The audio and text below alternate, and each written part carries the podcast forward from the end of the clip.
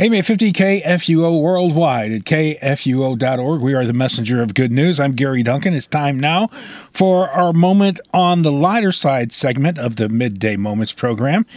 And again, this afternoon, we welcome back the author of the Gospel of Luke and the book of Acts. Here he is, Dr. Luke himself. Good to be John with you again. Good to be John with you too, as well, Dr. Luke. Now, last time we were discussing what many calls the most difficult of all Jesus' parables. Yep, that that's right. The story of the unjust steward. A man who wasted his master's goods, seemingly cheated his master, and yet in the end is still praised by his master for his shrewdness. However, as strange as the story may sound, you told us that the point of this parable is very plain. Well, exactly. Like most of his parables, Jesus tells us what the meaning is. Right after the parable, he clearly says, We cannot serve God and mammon. Now, mammon is uh, the Hebrew catchword that means all of our worldly possessions, right? It's it could be money, but it could also be clothes or car or house or even our health. Any possession that is tied to this earthly existence. It's a very simple lesson and and one that makes most of us very uncomfortable. I think that's why we like to dwell on the obscurities of the parable, because we don't want to wrestle with the fact we may be just like the man in the parable, wasting our master's goods. now, I think I understand all of that. I know we must serve God rather than our worldly possessions, but I'm not sure how the parable of the unjust steward proves that point. Well, let's go back and take a look, a second look at that parable. You, you, you got your Bible handy there, Gary? Yeah, I sure do. Well, then go ahead, and read it. Read the first verses there of, of my gospel, Gospel of Luke, chapter 16. Okay, Luke 16. Jesus also said to the disciples, There was a rich man who had a manager, and charges were brought to him that this man was wasting his possessions. And he called him and said to him, What is this that I hear about you? Turn in the account of your management, for you can no longer be manager. And the manager said to himself, What shall I do, since my master is taking the management away from me? I am not strong enough to dig. I'm ashamed to beg, and I've decided what to do so that when I am removed from management, people may receive me into their houses. So, summoning his master's debtors, one by one, he said to the first, How much do you owe my master? He said, A hundred measures of oil. He said to him, Take your bill and sit down quickly and write fifty. Then he said to another, How much do you owe? He said, A hundred measures of wheat. He said to him, Take your bill and write eighty. The master commended the dishonest manager for his shrewdness. For the sons of this world are more shrewd in dealing with his own generation than the sons of the light. And I tell you, make friends for yourself by the means of unrighteous mammon, so that when he fails, they will receive you into the eternal dwelling. Now that seems a little odd to me that the master, uh, you know, commended him for dishonest acts. But, but, but, but think about what's happening here. You, you know, as a doctor, I'm quite familiar with collecting bills. Oh, you mean like co-payments and deductibles? Oh, no, I was thinking more of collecting bills from the various insurance companies. Now, most of them are pretty upfront organizations, but occasionally there'll be one who will kind of give you a bug tussle. They'll sing, say things like, uh, We don't think that procedure is worth that kind of money. We're only going to give you 80% of your bill, or, or maybe even 50%. Now, when that happens, I get pretty muley.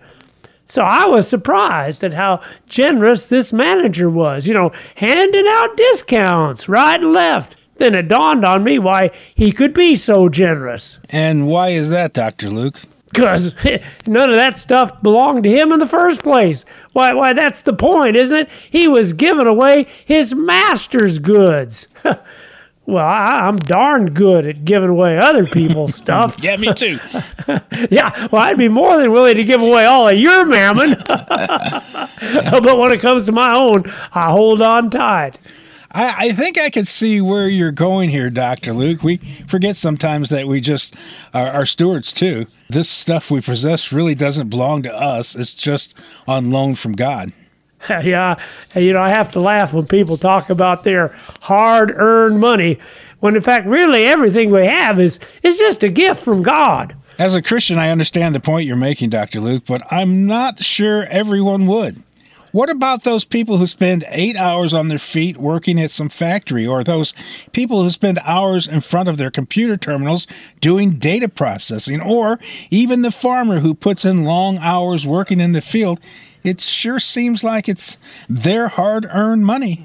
Well, now uh, understand, uh, being a steward does involve work, some sometimes hard work. But the fact is, our, our physical strength, our, our intellectual ability, well, well, and even the job itself, they're still all gifts from God. True, because of sin, there, there's often sweat and labor and thorns and thistles, like it says in Genesis. But none of this changes the fact that they were just stewards managing something that, that doesn't really belong to us. Well, that becomes clear when we realize we're going to have to give all of this up sooner or later. As Jesus said earlier in your gospel, any man who wants to be his disciple must say farewell to all their possessions. Well, so you, you see, it's foolish for us to be using all our effort to serve mammon, which will be here today and gone tomorrow. We need to be serving the one who gives us all the mammon. Right. We ought to love the giver more than the gift. Exactly. Of course, that, that brings up yet another lesson Jesus would teach us in this parable. And what is that? Well, again, Jesus spells it out quite clearly. read, Gary, what, what Jesus says at the very end there you were reading. Okay. And I tell you, make friends for yourself by means of unrighteous mammon so that when it fails, they may receive you into the eternal dwellings. I think Jesus is proposing a radical new way of thinking about our possessions. Rather than just seeing them as things we need to hold on to for dear life, there are things that we should use to make friends. So you mean the next time I'm with my buddies at a ball game, I should buy all the hot dogs and beer? Well, especially if I'm with you. but but good point, Gary. Uh, the world also knows about using mammon to make friends, but but note the emphasis here is on the eternal. We shouldn't use our mammon just to make friends here and now, but to make the the kind of friends who will welcome us, as it says, in the eternal dwellings of heaven. So, what does that mean, Dr. Luke? Well, uh, uh, let me scratch my head. So certainly, one way to do that is by supporting the missions of, of your various churches there making eternal friends is what we're doing when we use our mammon to send chaplains into prisons where men and women really need to hear about the forgiveness of Jesus. Or when we send missionaries over to Africa into villages where, where they've never even heard of Christ. Or even when we support ministries like KFUO. I'll give you a little plug there, Gary. uh, by so doing, we're making friends. Friends who will be there to greet us in the eternal dwellings. I can see where this verse applies to missions, but does it apply to our own families as well? Well, well, of course it does. Jesus is inviting us to regard our possessions as things we can't keep, so we might as well give them away. He invites us to be generous with our spouses, our family, our friends, and neighbors, doing it in such a way that, seeing our good works, they will praise our Father in heaven. Dr. Luke, I understand all the points you're making, but frankly, this just makes me even more uncomfortable. I keep thinking of the times in my life when I haven't been so generous. I keep thinking of the uh, beginning of the parable. I too have wasted my master's goods. It makes me frightened to think that I'm going to have to give an account to my management. I'm afraid when the master looks over my records, I'm going to be fired too, only not just temporarily, but eternally literally fired, you might say. Oh, yeah, the, the fire of hell you're talking about, uh-huh. huh? well, you know, good for you, Gary. Good for me. Well, I think you've hit upon the real purpose of this parable. That This here parable is what theologians call a preaching of repentance. In fact, if you look over the, the, the last few chapters there uh, in my gospel, you'll see Jesus has been pretty rough on the crowds and his disciples. Well, that's true. I was reading some of Jesus' teaching before this chapter. He sounds pretty harsh when he tells us we have to hate our family and our own life in order to follow him. And I remember how he talked about how narrow the door to the kingdom was, how many would try to enter it and would not be able.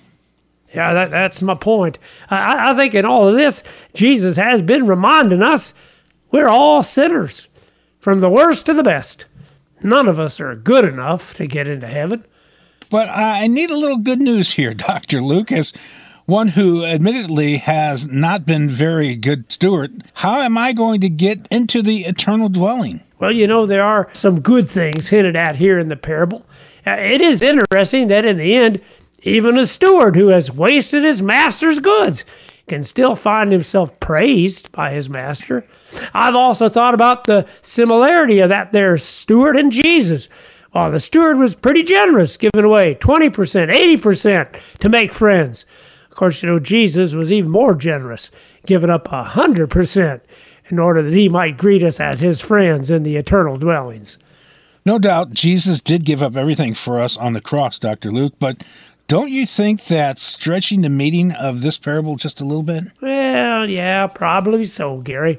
Probably this parable of Jesus is just what I said it was a, a call to repent, to recognize we're all sinners, that none of us have used God's gifts the way we should. So there is no good news here. I, I don't think the parable itself is good news, but its context certainly is. What do you mean by that? Well, remember where Jesus is heading as he's doing all this preaching? I remember something in your gospel about he's heading to Jerusalem. Isn't this the part of your gospel the scholars refer to as the travel narrative? Right, very astute, Gary. You're right. All these things are part of what Jesus preached while he was traveling to Jerusalem. And you know, when he gets to Jerusalem, he's going to go to the cross to suffer and die for all these sinners who've been traveling with him. It's interesting that right after he tells this particular parable, the Pharisees go from grumbling about Jesus to ridiculing him. Indeed, they would ridicule him all the way to the cross.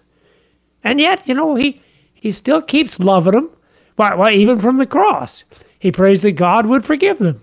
Well, well, there's your good news, Gary. We're sinners, but Jesus came to save sinners. Hmm. Good point. Dr. Luke as, always, it's, it's so good to talk to you. Maybe my stewardship will improve when I remember I don't have to work to earn and keep my mammon. God gives me all of my earthly mammon for the same reason He gives me eternal life, just because He loves me. Blessings to you, Dr. Luke. Blessings to you too, Gary. We oh, the, and by the way, yeah. when we go out to the ball game, don't forget you're buying.